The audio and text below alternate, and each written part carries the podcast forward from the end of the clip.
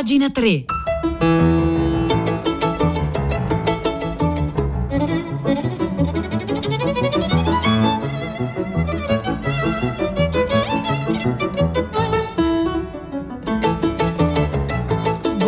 Buongiorno da Marzia Coronati, oggi con Cettina Flaccavento, Francesco Neri, Vittorio Vitiello dall'altra parte del vetro. Ben trovate, ben trovati a pagina 3, la cultura nei giornali, nel web e nelle riviste. Sono le 9 e un minuto di martedì 16 novembre. Noi oggi partiamo dall'India, da quel paese dove peraltro in alcune zone, per esempio a New Delhi, in questi giorni hanno chiuso le scuole per un'intera settimana, non per il Covid, ma per gli alti livelli di inquinamento dell'aria. In India, non a New Delhi ma a Calcutta, per la precisione, è nato Amitav Ghosh, scrittore, romanziere, saggista, ambientalista di stanza a New York.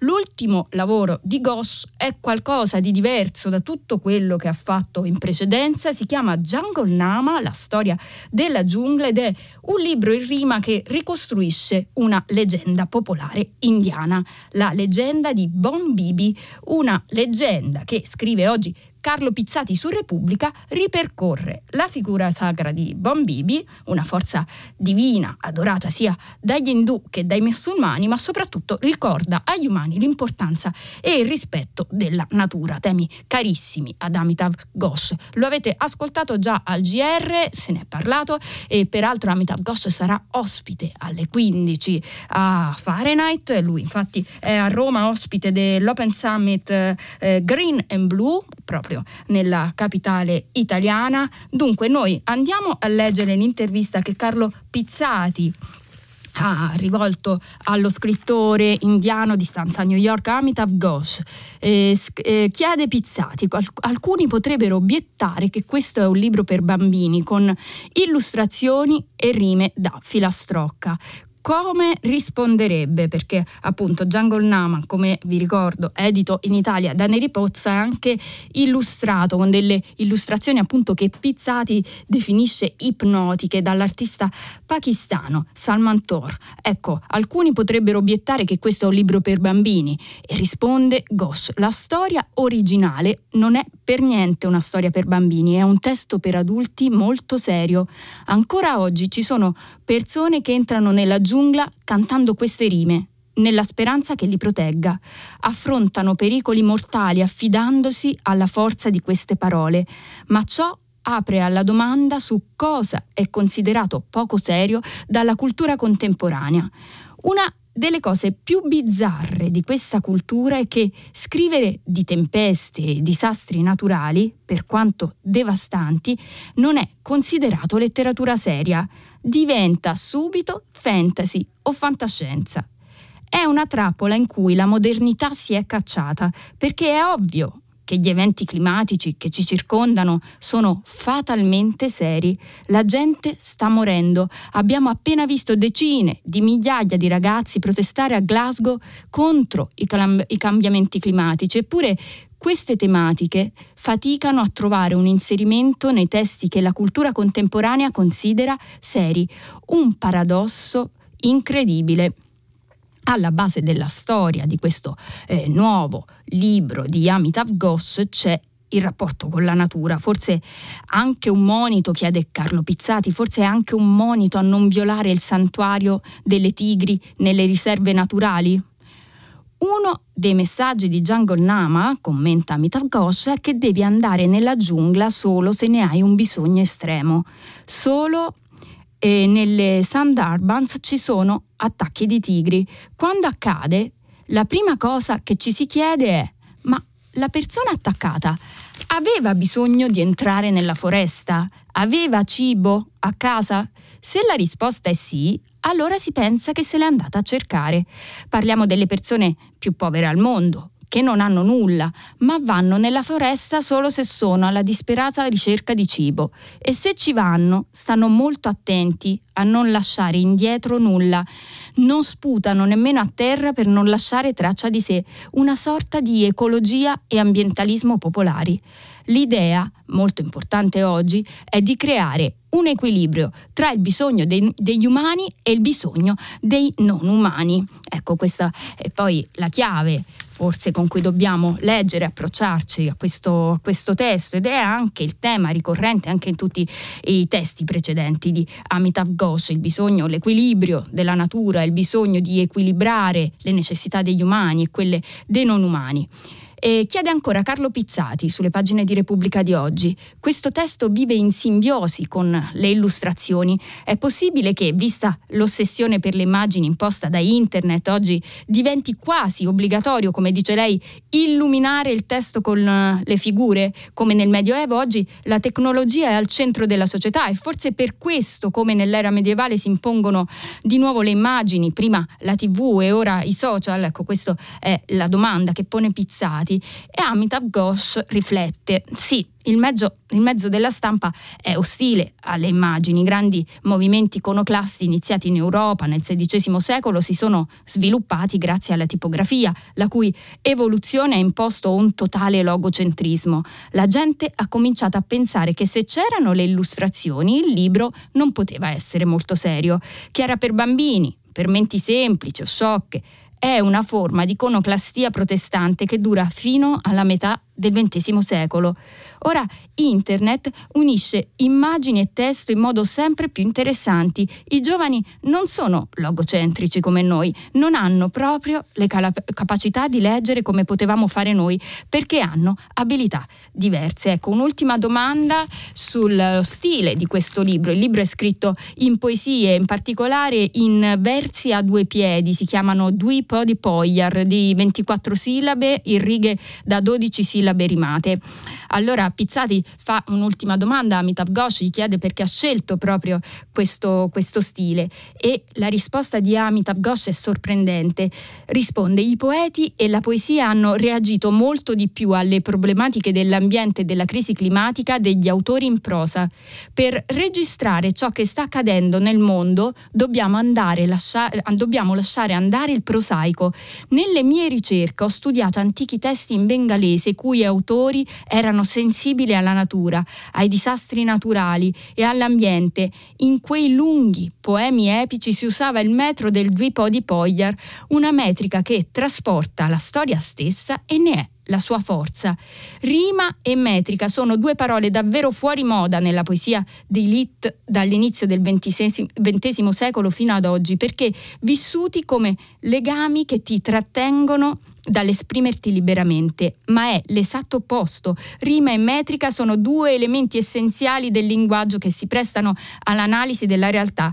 È evidente che la costrizione è ciò di cui abbiamo bisogno nella nostra era. Dobbiamo tenere sotto controllo i nostri desideri illimitati e l'idea che libertà significhi libertà di consumare. La rima ti costringe nell'uso del linguaggio e il messaggio stesso di questo testo è quello del bisogno che abbiamo noi umani di creare un equilibrio nel mondo che ci cerca, cir- circonda, creando dei, vingo, dei, vincoli. Ecco, questo era Amitav Ghosh, intervistato da Carlo Pizzati sulle pagine di Repubblica. Vi ricordo ancora che potrete ascoltarlo anche alle 15 perché sarà ospite di Fahrenheit.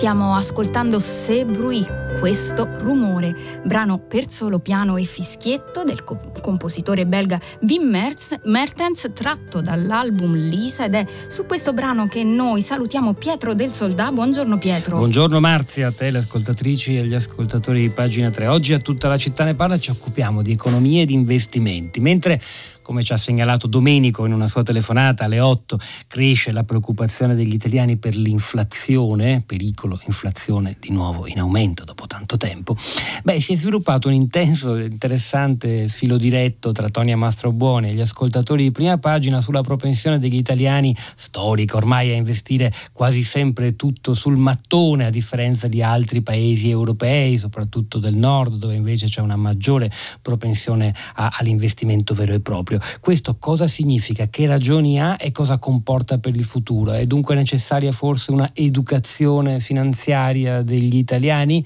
Dalle 10 in diretta Marzia. Grazie Pietro, potete scriverci al 335 5634 296, è un tema che sta facendo già discutere e i messaggi saranno letti anche a partire dalle 10 a tutta la città ne parla, scriveteci anche a noi sui temi che stiamo affrontando adesso a pagina 3. Noi dall'appello di Amitav Ghosh a tenere sotto controllo la nostra libertà di consumare ci spostiamo nel posto diametralmente opposto, nella città dove gran parte del capitalismo moderno prende forma, andiamo alla Silicon Valley, andiamo lì con Pietro Minto che ha scritto per il foglio un articolo eh, di taglio basso nella stessa pagina peraltro letta oggi a prima pagina da Tonia Mastrobuoni, eh, il paginone occupato da una serie di termini vocabolari per boomer, alcuni appunti son, appunto sono stati letti da Mastrobuoni a prima pagina, ma a taglio basso Pietro Minto ci segnala una nuova iniziativa che viene da una startup della Silicon Valley, la Slow Venture, che oggi ha deciso di investire non nelle aziende, bensì nelle singole persone persone. L'articolo si intitola E tu quanto vali? La Silicon Valley ora vuole investire sulle singole persone e gli influencer. Scrive Pietro Minto, ti diamo 2 milioni di dollari per la tua carriera digitale e tu ci dovrai il 5% dei tuoi guadagni per i prossimi 30 anni.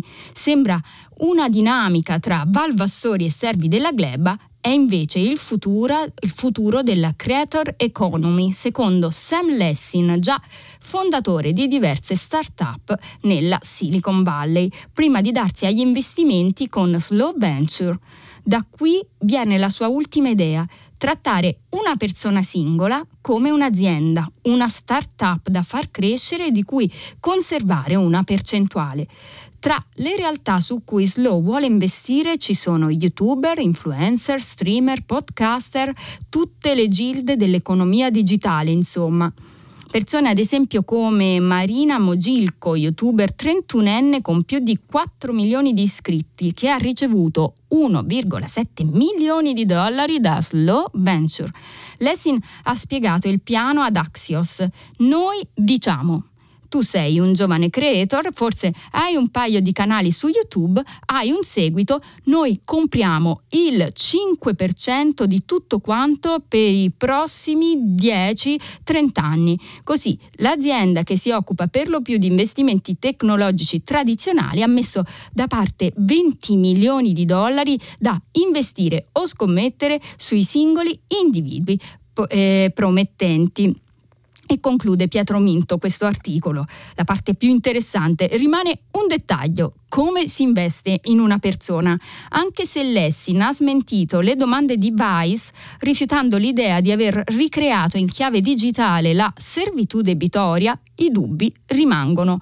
Un contratto decennale sul successo di un individuo potrebbe ricordare quanto avviene da tempo nel campo musicale, ma è qualcosa di ancora più profondo, visto che il business dei creator si basa anche sull'assenza di barriera tra vita lavorativa e personale. E quindi a che punto finirebbe l'agenzia degli investitori sulla vita di un loro cliente? Se la citata Marina Mogilco dovesse decidere di cambiare vita, si potrebbe tenere i soldi ricevuti. Se dovesse fallire e scomparire tra le onde di YouTube, pure. Qualora il suo canale venisse trasformato in serie da Netflix a Disney Plus, Plus però, ecco che Slow Venture avrebbe la sua percentuale sull'accordo. Lessing, insomma, vende la sua idea come la chiave per un futuro, ma da lontano tutto questo sembra altro, un modo di comprarsi i diritti di una persona, di una vita, nella speranza che la viralità le trasformi in profitto.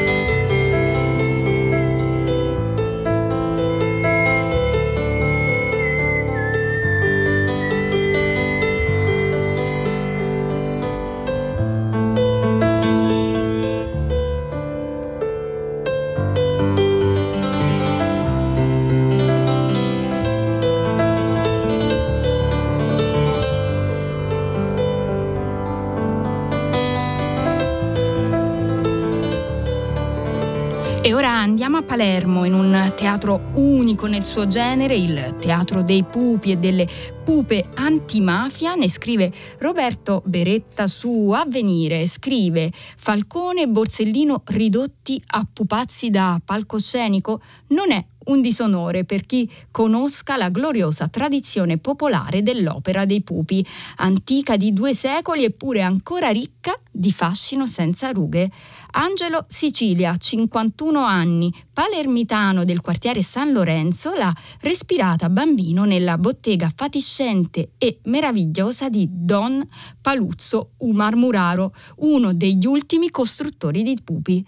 Andavamo spesso a trovarlo e ogni volta era una scoperta, ricorda Angelo Sicilia, soprattutto quando scostava il sipario del teatrino dove non andava più nessuno ma che lui teneva vivo. vivo. Era un mondo di colori diverso da quello oscuro dei padrini. In realtà, sempre nei ricordi di eh, Angelo Sicilia, oggi eh, raggiunto da Roberto Beretta sulle pagine di Avvenire, ecco, in realtà a quell'epoca la mafia ci era estranea. Ce ne accorgemmo solo il 7 ottobre 1986, quando un sicario uccise con un colpo in fronte un nostro compagno di giochi, il più piccolo, Claudio Domino, di 11 anni. Omicidio inspiegabile persino per gli stessi capi clan che infatti alla sbarra si dissociarono. Di lì nacque la scelta di schierarmi dalla parte della legalità. Sicilia quindi compie gli studi di economia per cui, perché lui stesso dice ero e sono inclino a trovare una spiegazione alla mafia a partire dalla situazione sociale, deprivata di tanti che nella criminalità organizzata trovano riferimenti alternativi, ecco quindi compie gli studi di economia ma in parallelo coltiva la passione per il teatro realizzando una ricerca sull'opera dei pupi nella Sicilia occidentale per conto del Museo internazionale della marionetta di Palermo. Ho avuto grandi maestri, gli ultimi pupari anziani che mi hanno insegnato i ritmi, la messa in scena, i segreti delle rappresentazioni tradizionali. Poi, alla fine degli anni 90, la scelta di affrontare le storie di mafia, togliendo le armature ai pupi per raccontare ben altre epopee. Il primo spettacolo, Peppino di Cinisi contro la mafia, lo feci nel 2002 a casa di Giuseppe Impastato. Sua mamma, Felicia, che con grande coraggio ha sempre tenuto alta la memoria del figlio, mi disse che da bambino Peppino amava moltissimo i pupi, tanto che gli amici lo chiamavano Dudone, il nome affibbiato al paladino più testardo. Poi ho scritto testi su Falcone, Borsellino, Padre Puglisi, il giudice Livatino, Pio La Torre. Ormai abbiamo un repertorio di oltre 20 libretti e prima della pandemia reggevamo anche 200 spettacoli l'anno tra scuole, piazze e teatri. Abbiamo fatto tournée non solo in Italia, ma pure all'estero, mezza Europa, Israele, Corea del Sud, Russia. Ecco, queste sono parole appunto del puparo eh, Angelo Sicilia, oggi raggiunto da Roberto Beretta, continueranno a dialogare, parlano di come è cambiata pure la, lo scenario, eh, come è cambiato il loro modo di fare teatro da quando c'è il Covid, parlano di una memorabile trasferta eh, a Mosca, trovate tutto appunto sulle pagine di Avvenire.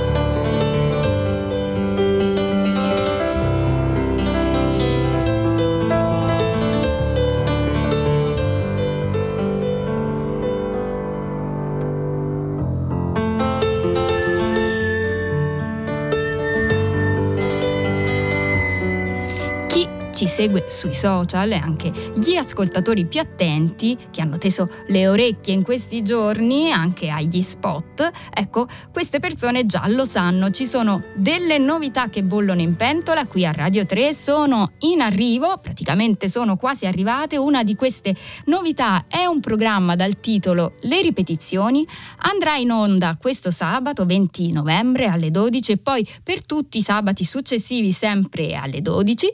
Si tratta di un format ibrido che unisce l'idea delle ripetizioni scolastiche a quella del varietà comico.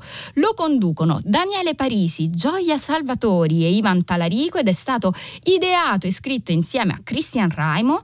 Abbiamo oggi il piacere di avere due di loro con noi qui a pagina 3. In collegamento ci sono Daniele Parisi e Ivan Talarico. Buongiorno. Buongiorno. Buongiorno, buongiorno. Buongiorno, buongiorno. Allora, inizierei da Ivan. Ivan, in ogni puntata tratterete un argomento diverso, dalla preistoria al boom economico, dalla nascita delle stelle all'Odissea, lo farete con sketch, personaggi al citofono, interviste, canzoni. Tu sei un cantautore, un poeta, un teatrante, quindi sei abituato, immagino, a trasmettere storie, racconti. Com'è però farlo in radio? Beh, il radio è, è, molto più affascinante perché permette di concentrarsi sul, sul lato acustico e di sintetizzare anche, anche lavorandoci i contenuti culturali in un, in un, ambito che è quello del varietà che è molto divertente, cioè affrancandosi dal corpo, eh, rimanendo senza corpo si rimane solo voce e quindi si può aprire una, una compagine di, di, divertimento e spazialità completamente diversa. È, è, un lavoro molto affascinante che permette di, eh, di, di, trattare i contenuti culturali in maniera completamente nuova e divertente. Ovviamente i nostri sono inviti, sono spunti, se sono esaustivi dal punto di vista eh, della, della comicità sono degli inviti ad approfondire e a frequentare alcune materie. Cioè noi a, all'inizio pensavamo che la ripetizione anche sonora di una sola parola potesse bastare, volevamo ripetere per mezz'ora una sola parola e fare la trasmissione così, poi abbiamo capito che ci voleva altro, però l'idea è che la trasmissione non, non basti ma suggerisca solo degli spunti da andare ad approfondire studiando. Grazie, gra- grazie Ivan Talarico, quindi approfondiremo dopo aver ascoltato il programma appunto questo sabato eh, alle 12. Accanto a te ci sono Gioia Salvatori, Daniele Parisi, Daniele Parisi appunto come dicevo in collegamento con voi. Daniele, una domanda anche a te, a prima vista anche solo leggendo il titolo del programma, le ripetizioni, si immaginerebbe che è un programma indirizzato soprattutto ai più giovani, a chi frequenta la scuola. Invece però nel comunicato stampa che sta girando in questi giorni si legge che è un programma per ragazzi ragazzi, per adulti, per piccini, per piante, insomma per tutti e per ogni cosa. In che modo pensate di coinvolgere il vostro pubblico che sembra così appunto variegato? È previsto anche per eh, chi vi ascolta un modo per intervenire? Si può chiamare, si può scrivere? Ma noi eh, ci riferiamo soprattutto alle piante, per noi è importante parlare alle piante, agli oggetti inanimati, per noi è, è fondamentale. Poi chiaramente anche alle persone, Ivan eh, poi tende a diventare suono, ce lo dice spesso, quindi parliamo anche ai suoni, parliamo alle nostre voci di dentro, parliamo soprattutto, speriamo a tutte le persone che ci ascolteranno eh, il sabato alle, alle, 12, insomma. Noi facciamo un programma come, come, diceva giustamente Ivan in cui mischiamo la divulgazione al, al varietà, speriamo di, di, di, riuscire a farlo, insomma con quello che possiamo e con quello che siamo, siamo tre, tre clown, siamo tre clown. Grazie Daniele Parisi, allora avvicineremo le nostre felci alla cassa nei nostri appartamenti. Noi ringraziamo Daniele Parisi, Ivan Talarico, ringraziamo anche le altre persone che contribuiscono affinché questo programma esista, quindi Gioia Salvatori, Cristian Raimo. L'appuntamento è il 20 novembre alle 12 e poi per tutti i sabati successivi sempre alle 12, ma vi ricordo che si può ascoltare anche in podcast sul nostro sito raiplayradio.it. Grazie ancora ancora a Daniele Parisi, Ivan Talarico. Grazie, grazie a te.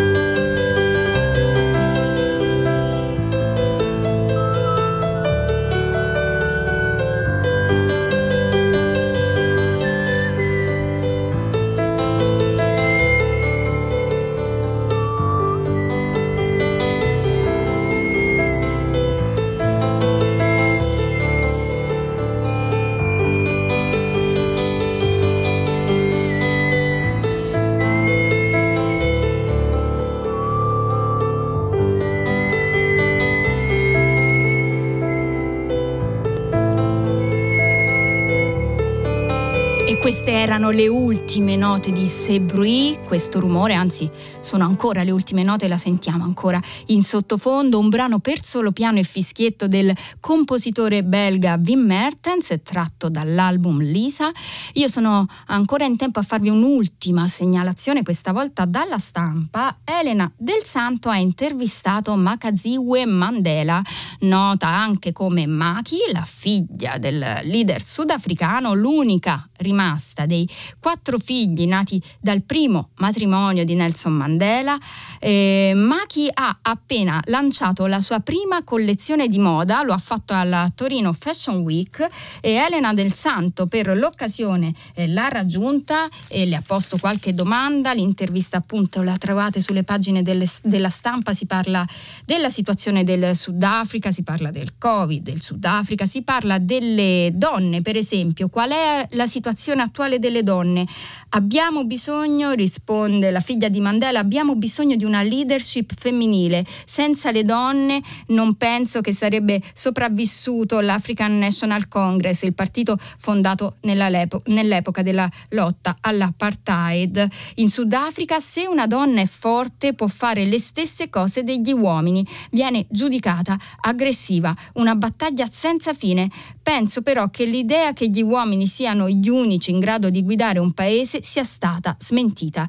I leader femminili sono molto più attenti e non sono guidati dal loro ego, ma viviamo in una società che ha perpetuato a lungo il patriarcato e ci vorrà del tempo per cambiare lo stato delle cose. Ancora si parla di cambiamento climatico, si parla dei sogni del papà, di cosa è rimasto. Abbiamo tutte le risorse necessarie per costruirci un futuro migliore, ma se la corruzione non viene fermata continueremo ad avere disordini sociali come è accaduto alcuni mesi fa. Ecco, questa era Makaziwe Mandela Mandela, imprenditrice oggi, figlia di Nelson Mandela, intervistata da Elena del Santo sulle pagine della stampa. Noi passiamo il microfono a Valentina Losurdo per primo movimento, pagina 3, finisce qui. Io vi saluto assieme a Vittorio Vitiello, Francesco Neri, Cristiana Castellotti, Cettina Flaccavento, Maria Chiara Beranec alla cura del programma. Un saluto da Marzia Coronati, l'appuntamento con pagina 3 è per domani alle 9.